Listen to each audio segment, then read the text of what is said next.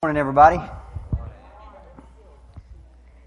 So, if you got your Bibles and you want to follow along this morning, you can turn to Genesis chapter 22. We're going to cover the whole chapter. And the title of our lesson is The Test. The Test. Genesis chapter 22. Now, the story that we're uh, going to be talking about today, the passage that we're going to be reading, is one that we all know. I doubt very seriously there's anybody in here that hasn't heard this story. And so you know all about it. You know how it's going to end. But if, if, if we could somehow, I was thinking this week, if we could somehow just wipe our minds and read this story for the very first time, uh, like someone who had never heard it before, the fact is, is that if when we read it, we would uh, experience some type of emotion. We'd probably be shocked. Uh, we'd probably be a little bit confused. Uh, some of us might even be a little bit angry uh, toward God. In fact, if you go out and, and you read any of the atheist blogs or anything like that, a lot of them point to this story and say, well, I would never worship a God like that, which is kind of a weird thing to me. You know, they get upset about this story, but they, they don't believe, if you don't believe in, we don't get upset about fairy tales, do we? I don't get up, you know, what, what Cruella's doing tomorrow. That doesn't really bother me right? But they get upset about this story, and I always think, well, if you know, if you don't believe any, why are you upset about it? it to you, it's just a fairy tale. There must be something here that you that body, right? Are you with me? But if, if we could read it for the first time, it, it is it is shocking and it is confusing, and, and we're going to look at some of this um, today. So we'll we'll look at three aspects of this story. The first part we're going to look at is the command itself. Let's look at uh, Genesis twenty two one. It says, "After these things." God tested Abraham and said to him, Abraham, and he said, Here I am. Now, we all know that God's goal for us in this life is really to bring us to the point of ultimate surrender. The Bible talks about this in a lot of different ways. Romans 8:29 says he wants to conform us to the image of his son. And by the way, Jesus is the perfect example of surrender, right? He surrendered to the will of the Father. That's what God wants to bring us to. He wants us to, Paul talks all the time about grow in the knowledge of the Lord. You know, we should be constantly maturing and growing. God has a place that He wants to bring us to uh, in this life. But the fact is, it doesn't, surrender does not happen the moment we trust Christ. We, we talk a lot, in fact, we get up and sing the song, I surrender all, right? And people come down to the aisle, but everybody in here knows that when you, from the time you, you gave your life to Christ, there was a whole life of surrender ahead of you. You didn't give up everything at that moment. You trusted Christ, but there was a lot of things in your life that needed that. Are you with me? Surrender is a lifelong experience. It's a lifelong process. Even though we, we, we, we ask people surrender to Christ, in a sense they are, but in a sense it's a lifelong process. Jim Elliot Many of you know him. Uh, he was the guy that was killed by the Indians uh, down in, in South America years and years ago. Uh, he was killed when he was 28. When he was 21, he wrote these words. He says, One does not surrender a life in an instant. That which is lifelong can only be surrendered in a lifetime. And I, and I really like that. So surrender is a lifelong process. It's something that God takes us. The Bible talks about going from glory to glory to glory, right? So, what we need to understand here about Abraham is that this, is a process that he's been on for a long time. Okay? So, when it says after these things, he's talking about the events from chapter 12 when he was called out of the city of Ur, all the way through the, his father's death and Lot's, the separation from Lot, and uh, all the way down through the sending Ishmael away from the family. He's talking about all of these events. It says after these things, it comes to a culmination. So this is a, a, process that God's been dealing with him for many, many uh, years. Now let's look at verse 1 and 2 again. After these things, God tested Abraham and said to him, Abraham, and he said, Here I am. And he said, Take your son, your only son Isaac, whom you love, and go to the land of Moriah, and offer him there as a burnt offering on one of the mountains of which I shall tell you. Now, there's a couple questions that I ask myself, and I want to try to ask and answer for you this morning. First of all, why would God do this? Why, why I mean, come on. There's got to be other ways to test Abraham, right? well, see, here's something we need to understand about Abraham. First of all, the word test here is the Hebrew word nasa, N-A-S-A-H. This is not just a test that you either pass or fail. In fact, this is not a test just to see if Abraham is worthy uh, of these promises that God has, has given to him.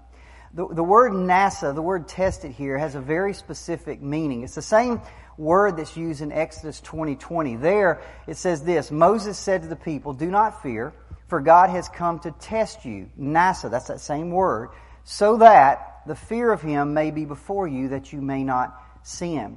In other words, this test is a test which is designed to change a person. And that's very important. This isn't just a pass-fail test. This isn't just a test that says, oh, if you get, you know, if you get through this, you're worthy. This is a test that God will take someone through that is designed to change the very core of who you are. Okay? It's, it's, it's meant to, to change you to be a person that's closer to God, more like God, in a sense. See, when, when this test is over, Abraham will not be the same person. And in fact, to, to pass this ch- test, he's going to have to change from a man who values, there are things in his life that he values more than God. There are things in his life that, that, he, right, that he still puts ahead of obedience to God. Now you may say, well, what, what could that be? I mean, the man's living in a tent, right? He's never even built a house. He, he left his home, and what, what, what could we be talking about here? So, what is it that Abraham values more than God? Well, Abraham has had a problem for a long, long time in his life. And, and it's come to the point where God is going to deal with it. He's going to deal with it through this test. And his problem is that he has always put family ahead of obedience.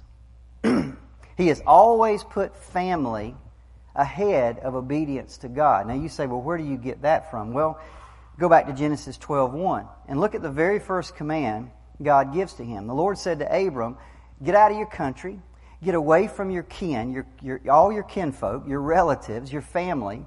Get out of your father's house and go to a land that I will show you." But we all know that when he left, who did he take with him? He took his father and he took his nephew Lot. And in fact, he only separated from his father when his father died. Right? See, he never completely obeyed God. Eventually, he left his father, but, it, but the situation forced it to happen. It wasn't out of just plain obedience. The next place in his uh, problem he has with is Lot. Remember, Lot goes with him down into the land of Canaan, and the only reason they separate once again is because of circumstances. They both became so prosperous they couldn't share the land. So it wasn't obedience that separated him from Lot, it was just the circumstances. Practicality dictated that they separate. Everybody with me? It, it wasn't obedience. And then, of course, there's the separation from Ishmael. He's got this son from, from Hagar who he loves and loves greatly and he has to send him away, but that only happens when Sarah gives him an ultimatum. He doesn't do that out of just out of just obedience. He has to be given an ultimatum. The situation once again has to force this thing to, to happen. So now Abraham is going to come to this ultimate test. You see, the fact is Lot is gone. Ishmael is gone. Sarah will soon be dead. She's going to, she's going to, in the next chapter, she's going to die. The fact is, he is at this point in his life where his family is Isaac. Isaac is everything to him. He's his only son. He is the one that he, that he loves. And so when God's going to test him and say, okay, you've been, I've been putting up with this for a long time, son. Years you've been putting family ahead of me. It's time for this ultimate test.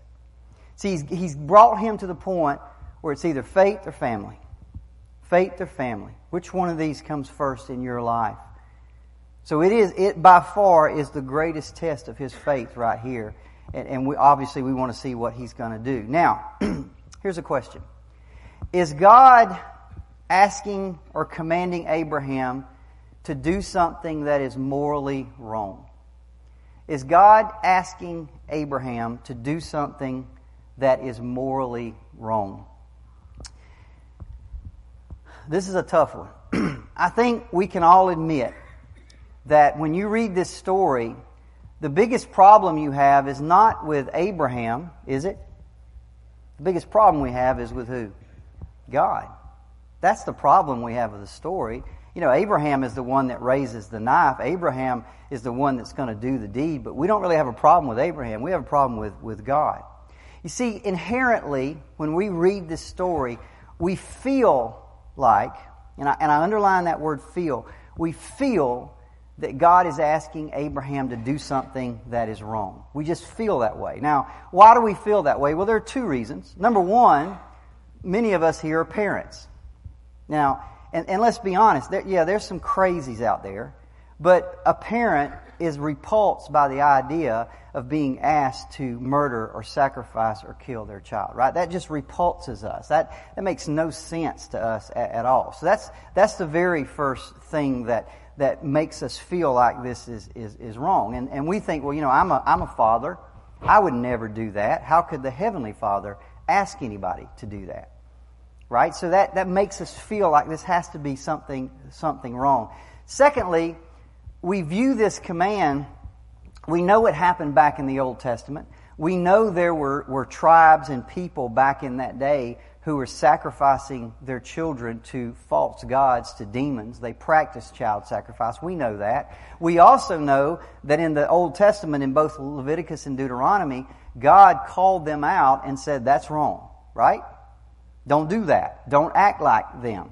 So we think, well, because God said that's wrong, it, it has to be wrong in any context. So, so when we read the story, to us, it just seems like God is asking Abraham to do something that is morally wrong. And by the way, we know, because we've all read the story, that God is going to stop Abraham, but that doesn't solve the problem, right? Just because he stopped him, he still asked him to do it. How could he give him the order in the first place if it was an immoral order, right?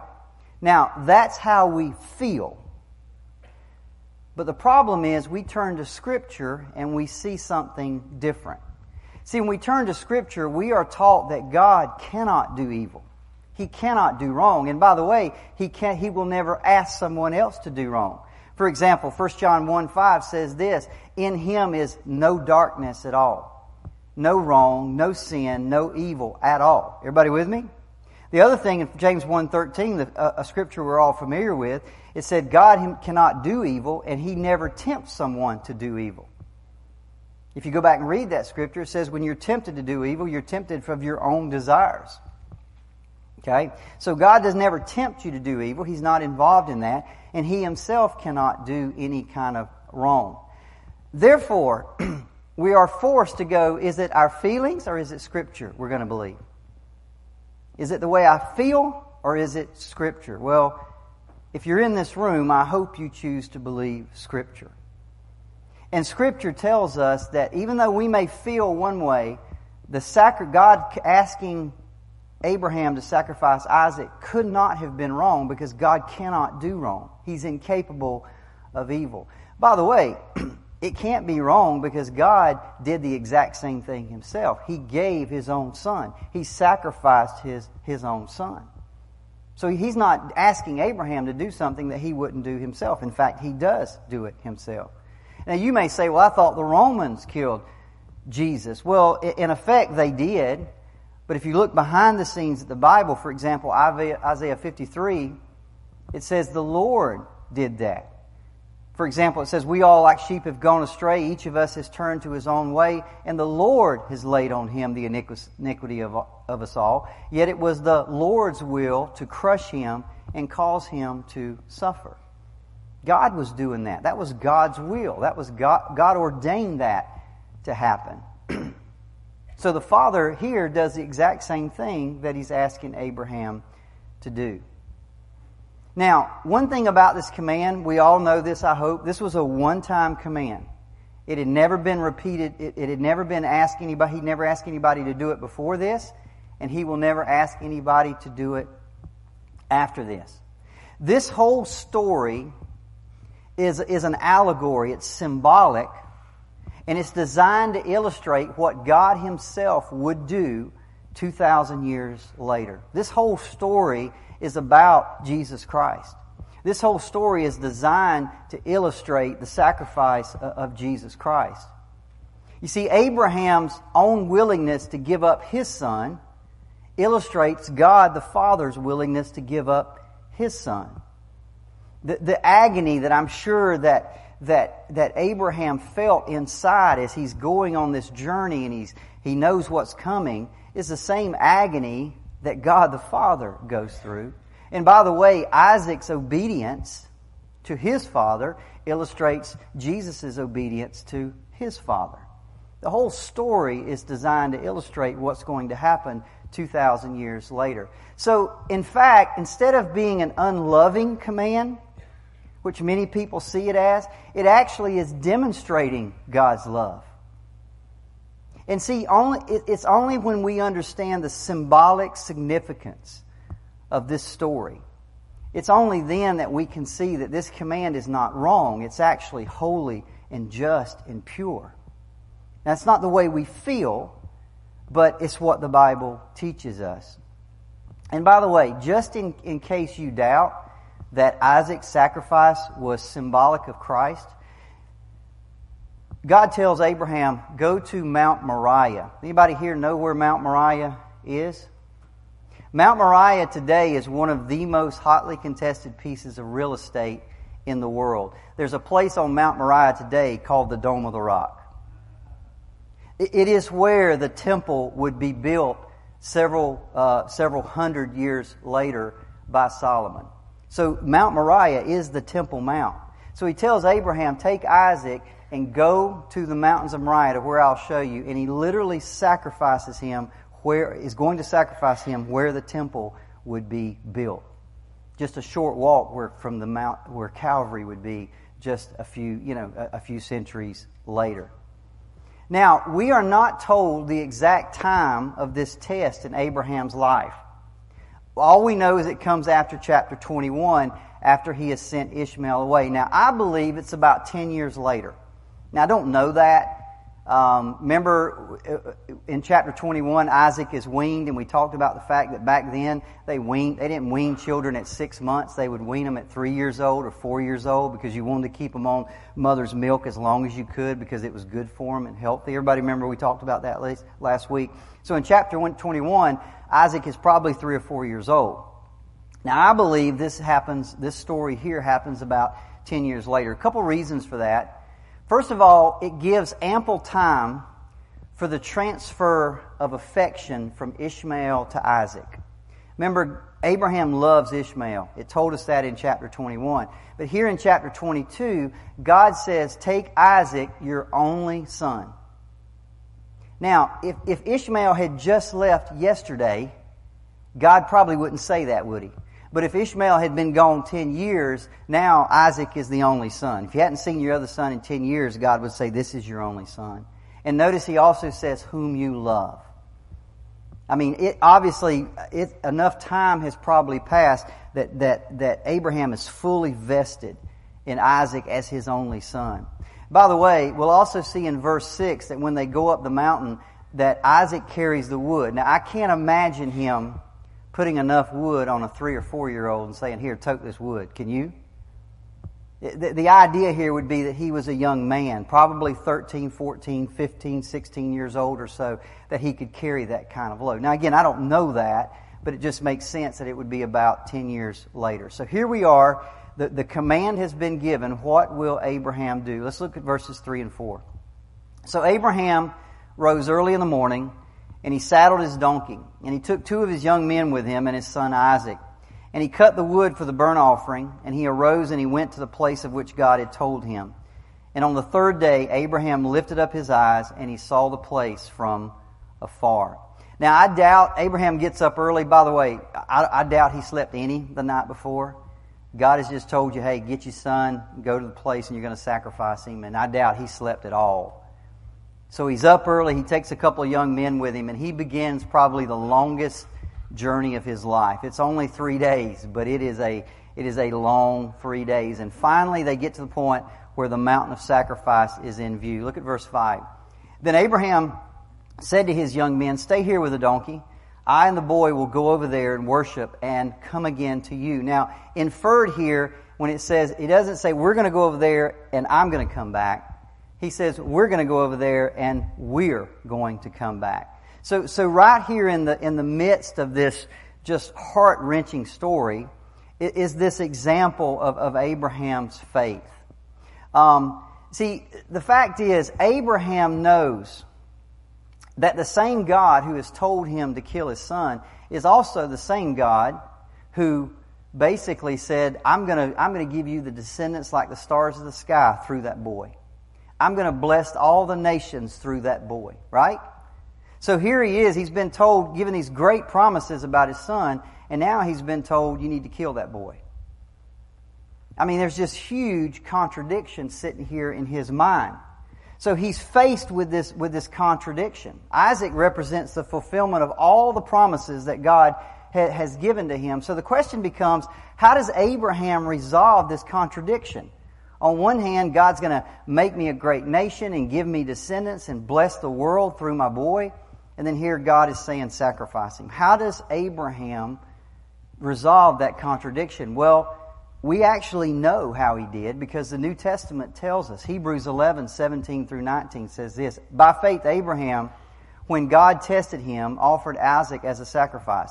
He who had embraced the promises was about to sacrifice his one and only son, even though God had said to him, It is through Isaac your offspring will be reckoned. Abraham reasoned that God could even raise the dead.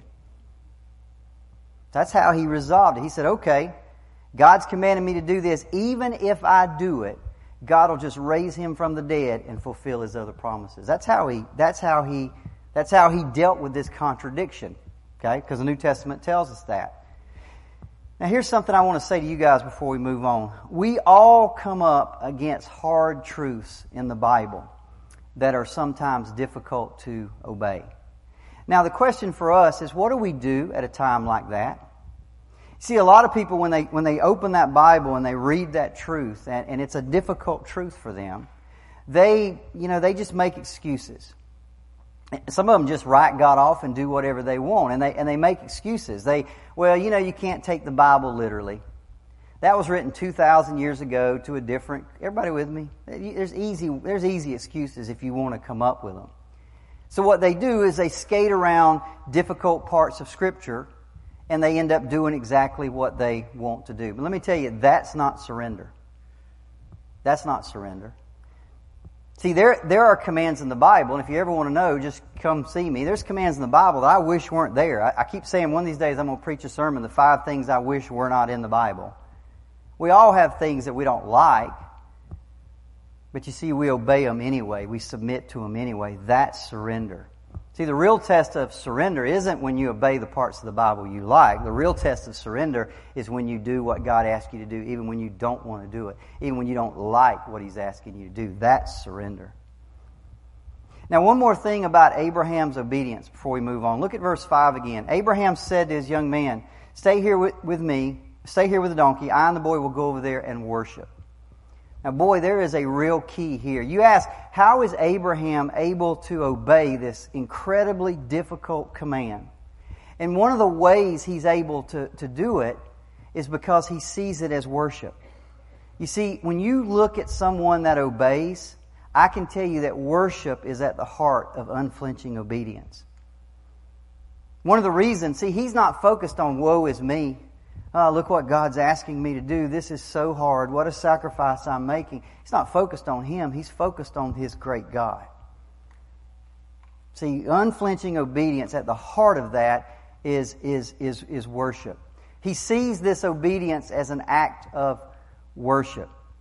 And the fact is, if we hesitate to obey difficult commands, the, one of our problems could very well be we're focused too much on ourselves and too little on God. If we're focused on God, we're going to be much more apt to obey Him as an act of worship than if we are focused on ourselves. Look at verses 6 through 8. And Abraham took the wood of the burnt offering and he laid it on Isaac his son, and he took his, in his hand the fire and the knife, and so they went both of them together. And Isaac said to his father, Abraham, uh, Isaac said to his father Abraham, My father, and he said, Here I am, my son. He said, Look, the fire and the wood, but where is the lamb for a burnt offering? And Abraham said, God will provide for himself the land for a burnt offering, my son. And they went, both of them, together. Now, I want you to imagine for a minute Abraham on this journey. He's got his son with him. He's got the fire. He's got the knife. They got the wood. And they're walking toward this place, right? And I'm sure at every step he's thinking, okay, God, any, any time now. Come on. You, you know, you don't have to do this. Come on. Get, where's that? Where's the bush? Where's the word? Where's the, where's something? Just tell me to stop this, right? I mean, I mean, come on. He's a dad. He loves this son. This isn't some fairy tale. This is a real experience going on here. But nothing comes. No word telling him to stop, anything like that. And finally they come to the, the place. Verses 9 and 10. When they came to the place of which God had told them, Abraham built the altar there and laid the wood in order. And he bound his son and laid him on the altar on top of the wood. And then Abraham reached out his hand and took the knife to slaughter his son. Now we all know what's going to happen, right? God's going to stop it. But God doesn't stop the test until Abraham literally takes the knife and lifts it up. Now, you, and the question would become why? I mean, he's, he's been on this journey. He could have stopped it. Why did he have to wait till the very last second? Because it's not until that last second that that test truly took place. You see, the decision had to be made one way or the other in Abraham's heart. And the change, remember, this is a test that's designed to change him into a different person. Are you going to put faith or family? Which one? Which is it, Abraham? And it's not until he raises that knife that he truly, in his heart, chose faith, chose God. But see, once he takes up that knife and he makes that decision, the test is complete. There's no reason to do the deed. He has become a different man. Again, he's made the choice in his heart. So God stops him. Look at verse 11 and 12. The angel of the Lord called to him from heaven and said, Abraham, Abraham. And he said, Here I am. He said, Do not lay your hand on the boy or do anything to him, for now I know that you fear God, seeing that you have not withheld your son, your only son, from me. Now, when I read that verse, I find a very odd statement. He says, Now I know. Now, isn't that an odd statement for an omniscient God to say? The Bible teaches us that God is omniscient. He's all knowing. He, he knew exactly from the time He commanded Abraham, He knew exactly what Abraham would do. He knew that, right? In fact, God knows what we're going to do. See, the point of the test isn't so that God will know. The point of the test is to change Abraham. The same way the test that we go isn't so that somehow we, we prove to God that we're worthy. The test is we go through is to change us into a different person, to be more like Him. So this is not a case of God learning something that, that, he, that He didn't know before. Instead, there's a new state of affairs that now exists within Abraham. His faith has now been completed by his work. Something dramatic has happened in his life, by the way. It's exactly the same thing the New Testament teaches us, by the way. James, there's, if you read the New Testament, it's full of references to Abraham and full of references to this story. James has one, James 2, 20 through 22. He says this from looking at this story Do you want to be shown, you foolish person, that faith apart from works is useless? Was not Abraham our father justified by works when he offered up his son Isaac on the altar? And you see that faith was active along with his works, and faith was completed by his works. See, that's what he's saying. He said his faith for the first time was completed by his by what he did by taking up that by, by taking up that knife. Now you may say, you may be sitting here and thinking like this: Why would anybody want to go that far with God? Wouldn't it be a lot safer just to kind of get along and go along? You know, I want to be a Christian, but I don't want to be too radical. I don't want to be too much of a Christian, right? A lot of people live in that kind of life in this world, isn't it? it wouldn't it be a lot safer just to give God some of my life, but not the whole thing? By the way, if, if you believe that, I, I got two words for you that. Remember Lot. That was exactly Lot's uh, a way to go through life. I'm going to give God just enough, but I'm not going to give Him too much. I'm going I'm going to kind of straddle the fence here. And what happened to him? He ends up in a cave, drunk, committing incest with his daughter. If you try to hold on, we're going to see a wonderful lesson here at the end. If you're like Lot, if you try to keep one foot in the faith and one foot in the world, that's disastrous. You'll end up losing the very things you try to hold on to. But if you'll give them to God, you'll end up gaining that plus even more. So remember Him if that's our attitude. Now, finally, we close with the provision. Verses 13 and 14. And Abraham lifted up his eyes and he looked, and behold, behind him was a ram caught in a thicket by his horns. And Abraham went and took the ram and he offered it up as a burnt offering instead of his son. So Abraham called the name of that place, the Lord will provide. And it is said to this day, on the mount of the Lord, by the way, Mount Moriah, it shall be provided. See, at the very point of total obedience to God, God steps in and provides exactly what we need. By the way, God did not halt the sacrifice because God requires sacrifice. So, the, right there on Mount Moriah, where in, in, a, in a few hundred years Solomon would build the temple of God, right there on this barren mountain, he provides a substitute for Isaac in this case, a, a ram. You see, listen, what a, what a great story. And, it, and as I said, it's an allegory of what would happen 2,000 years later.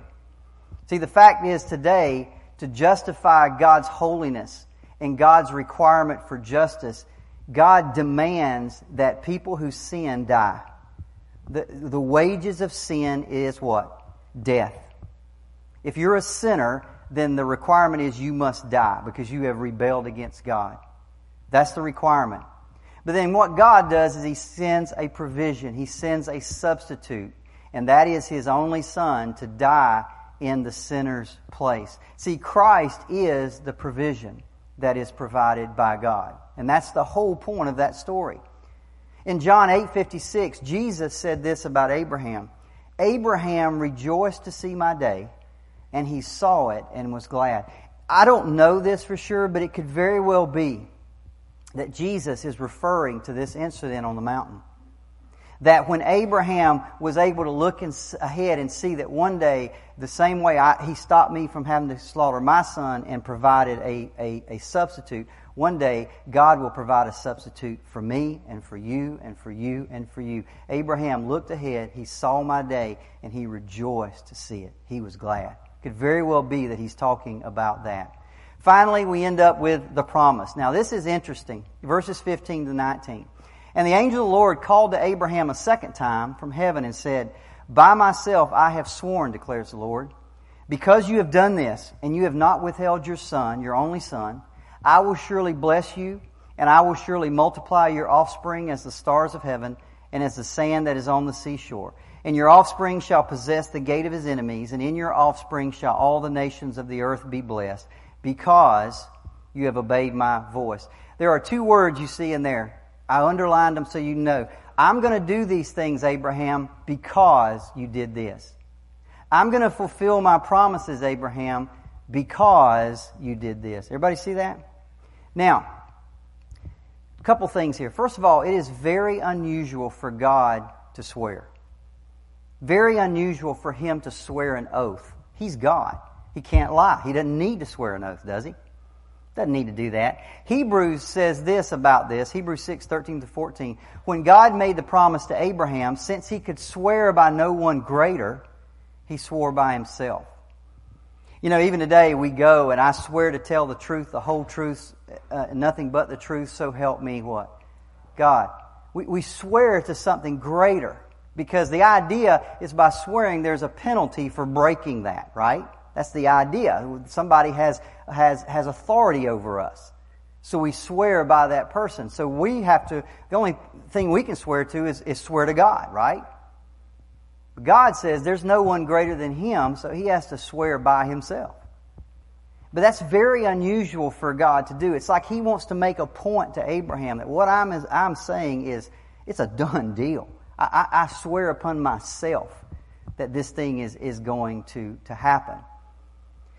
It's an amazing thing that Abraham's supreme act of obedience brings forth God's supreme assurance of blessing.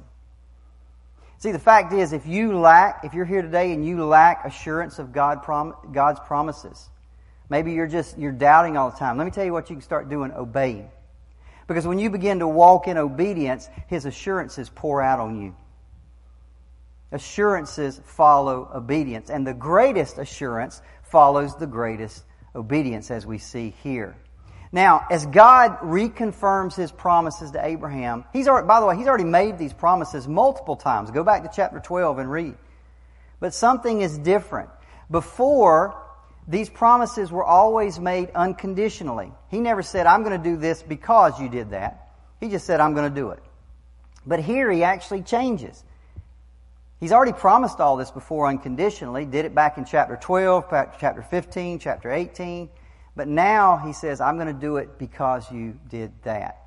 Now they're, ple- they're, they're promised because Abraham has obeyed God. Now, at first, this may seem like a drastic change, but it's really not. The fact is, if you go back and read some of the chapters previously, God has always tied Abraham's obedience with the promise. Genesis 17, 1 through 2, I am God Almighty. Walk before me and be blameless, so that I may make my covenant between me and you and may multiply you greatly. Genesis 17, 9, God said to Abram, As for you, you shall keep my covenant, you and your offspring after you. There was always obedience required on Abraham's part. Genesis 18, 19. For I have chosen him, talking about Abraham, that he may command his children and his household after him to keep the way of the Lord by doing righteous and justice, so that the Lord may bring to Abraham what he had promised him. See, the fact is, God's blessing always includes the mean to get the means to get that blessing, which is faith and obedience. Everybody with me? God's promises always include the means to grab those promises or attain those promises, and the means to get those promises are always faith and obedience. So now that He's passed this ultimate test, God can truly say for the first time that the blessings that are coming are, are the result of the obedience that you've exhibited through faith. By the way, this is exactly what the New Testament says. Exactly what the New Testament says. Ephesians 2, 8 and 10. For by grace you have been saved through faith. That is not of yourselves. It is the gift of God. It is not a result of works, so that no one should boast. For we are His workmanship, created in Christ Jesus for what? Good works. Works and faith always go together. Always. He saved you not because of your works, but He saved you for good works. He says, I'm going to save you not because of anything you've done, but after I save you, I'm going to put you to work. It's always been that way, right? James says it this way, James 2, 21 to 24. And we just read that. Faith was completed by his works. James makes this argument over and over again. If you just say you have faith but no works, your faith is dead. It's not real faith. It's not true faith. True faith always results in good works. Same thing Paul said. Same thing that's exhibited back in Abraham. Abraham's faith resulted in the passing of the test. It resulted in supreme obedience. Let's look at verses 19 to 24. So Abraham returned to his young men, and they arose and went together to Beersheba, and Abraham lived at Beersheba. Now, there's a, there's a really cool lesson here at the end, and if you don't, you'll almost miss it says this Now, after these things, it was told to Abraham, Behold, Milcah also has borne children to your brother Nahor. Uz, his firstborn, Buz, his brother, Kemuel, the father of Aram, Chesed, Hazo, Pildash, Jidlapah, and Bethuel. And Bethuel fathered Rebekah. These eight Milcah bore to Nahor, Abraham's brother. Moreover, his concubine, whose name was Reumah, bore Tebah, Gaham, Tahash, and Maacah. You read that and you think, okay, let's just get to the next chapter, right? But boy, there are two lessons here. Two things I think these do. First of all, Abraham has probably been wondering, where am I going to find a wife for Rebecca, right? I mean, a wife for Isaac. Because he's living amongst these Canaanites. He doesn't want a, a, a Canaanite wife. That wouldn't be a good thing. Where am I going to get a wife? So the first thing, somebody comes along and says, "Oh, your brother Nahor, he's got he got children coming out of the. I mean, he, got that boy's got children everywhere and a bunch of sons, right?" And so now he, he's, he knows where he can get a wife uh, for Isaac. So that's the first thing that's taken care of here. But boy, there is something even greater than that. And that is this. It reunites Abraham with his family. God in chapter 12 said, Leave your family, leave your kindred, get away from all of that, go to a land that I will show you. And Abraham struggles with that all the years, and finally, when he finally passes the test to choose faith over family, what does a God immediately do? Here's your family. Isn't that awesome? Isn't that exactly what Matthew, Jesus said in Matthew 16? Whoever wants to save his life, you'll lose it. But if you'll lose your life, if you'll give it up to God, God will turn around and give you everything back. That's just amazing to me. That on the moment that He says, okay, I give you everything, God, even the son that I love, God turns right around and says, oh yeah, let me put you back with your brothers and put you back with your family because now I know that you put me above any. That Now you get them all back.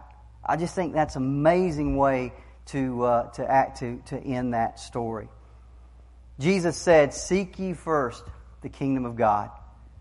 And all these other stuff that you want, you need, I, will add that to you. Just put me first.